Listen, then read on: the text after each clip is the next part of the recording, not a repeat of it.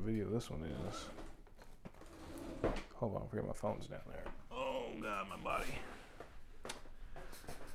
All right. Yeah, stretch it out. Here we go. No, I'm like, what's up, y'all? Charlie Jones here. So, good evening, uh, or morning, afternoon, whenever you're watching this, wherever you're watching this. I'm in the Eastern time zone, so right now it's like, I want to say like 8 o'clock. Let me check my desk phone. 8:25. But anyways, uh, new drink today. Y'all can guess what that is. It's delicious. Not as good as the the real one, but it's okay.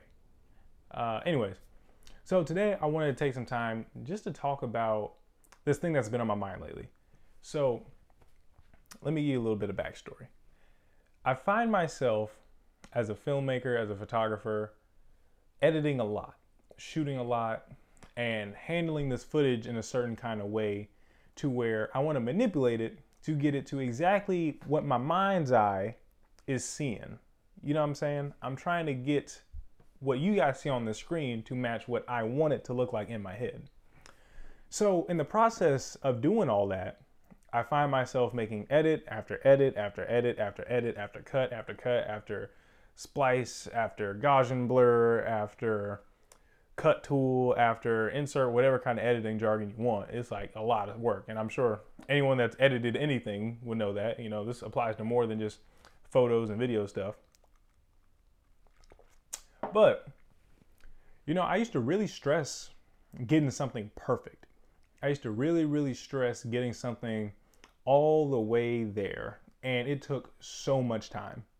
So much time to the point where it started to impact my personal life, my professional life, because now I can't move on to the next job or I can't even think to go seek out another client because I've spent so much time trying to get something perfect. And let me tell you something. I came up with this strategy after a little bit of scrolling on Instagram and seeing what some other uh, some other of my peers have been saying about this thing because it's a very common issue in uh, in our industry. So essentially, I came up with the 90% rule. Now, let me break it down. The 90% rule is basically you've created a project, right? Or you've been hired onto a project, or it's an original idea, whatever the case is. You've got a thing you're working on and you're editing, you're shooting, you're getting good, and you got it to 90% of what you think it should be or what you think it can be if you spend a little bit more time or if you dedicate a little bit more energy into it. But what I challenge is, and where this rule comes from, is once it's 90% done, what are you doing the rest of that 10% for? What is the rest of the 10% for? Who is the rest of the 10% for? Because what I argue is that other 10% that is going to drive you crazy, that is going to have you going back and forth between editing, exporting, importing, readjusting layers, readjusting colors, readjusting frames. I really, really, truly believe that last 10% is 100% subjective. And what I mean by that is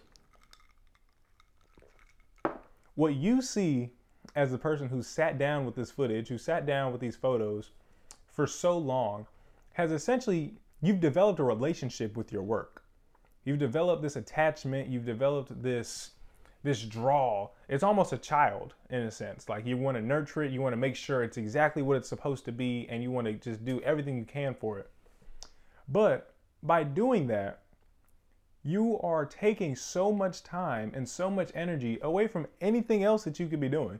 Taking away from your family because now you're stuck at a desk all day taken away from your job because now you can't focus on the task at hand, and you're taken away from your future endeavors because now you can't even plan anything. Like you're stuck at this desk, you're stuck at a computer, you're stuck on your phone, you're stuck. So by doing this 90% rule, I assert that once you've hit that 90%, it's complete. You don't have to do that last 10%. That last 10% is completely up to you. It's completely up to you what it looks like. It's completely up to you how you think this color hue would impact this skin tone or how this different scene may impact the story just slightly better or even slightly just differently. Like not even making it better, it's just different. And it's not worth it, guys. it's really not worth it. And if no one's told you that before, I'd like to be the first one to tell you that last per, that last 10% really isn't that worth it. So continue to push yourself, continue to grow, continue to invest in your work, invest in your knowledge, because what that's later going to do, now that you're 90% completing your projects, you're going to have so much more time to move on to your next project. So now think of it like this. If your first project you've completed 90% and you're like, you know what, this is good enough, I'm going to put this out. My client's happy. I've showed this to some colleagues. They think it's all right as well. And me personally, I think subjectively, if I had done that 10%, well, maybe I could have got a little bit like this or I could have got a little bit like that. But it's not going to make that big of a difference in post, anyways, when I put it out. So when you're doing that 90%, you've reached essentially as good as that thing's going to get right then and there. So now that you move on to your next project, because now you have the time for it, that project's 90% is going to blow your previous project's 90% completely out of the water. Because now, guess what? The lessons you applied and learned, tracking, the lessons you learned during your first project, you can now apply to your second, and your third, and your fourth, so on and so on and so on, et cetera, et cetera, et cetera. So think about this, guys. Would you rather delay your progress, delay your progression, delay your your blessing in a sense because let's be honest in a pandemic in covid-19 america in covid-19 the world right now if you've got some kind of work coming in if you're getting some kind of income it's a blessing are you willing to deny yourself that for 10%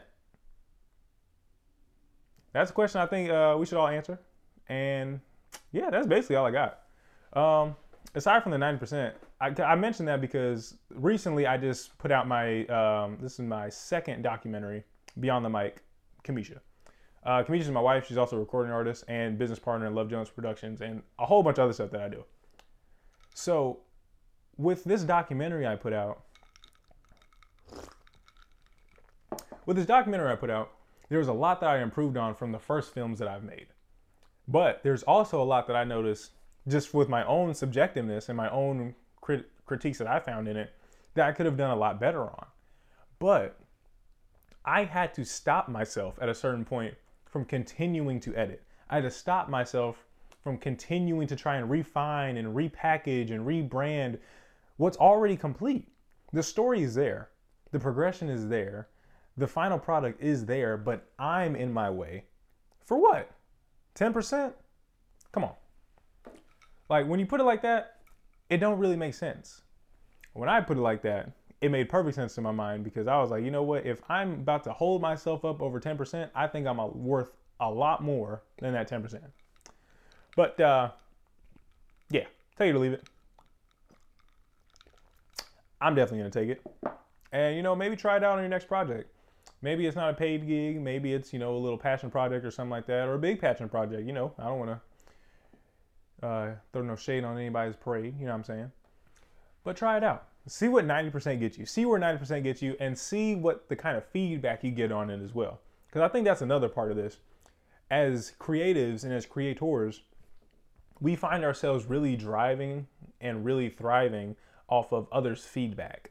And at the end of the day, if you're creative and you're creating for yourself, then create for yourself. If you think it's good enough, put that thing out. If you don't think it's good enough, go back to the drawing board. But regardless, once you hit that 90, really consider stopping because you can move on to the next thing and get it on with your life, get on with your business, get on with your blessings, and just move forward. That's the whole point of the game, guys. It's to move forward. Don't stagnate yourself for 10%. I think that's it. I actually didn't end up finishing this. I actually don't like this. I prefer the other brand. It's red. If you can guess what this is, leave it in the comments below. But uh, yeah, go ahead, like, share, subscribe, all that jazz, you know, whatever these YouTubers be saying nowadays. And uh, have a good one. Peace. Dot.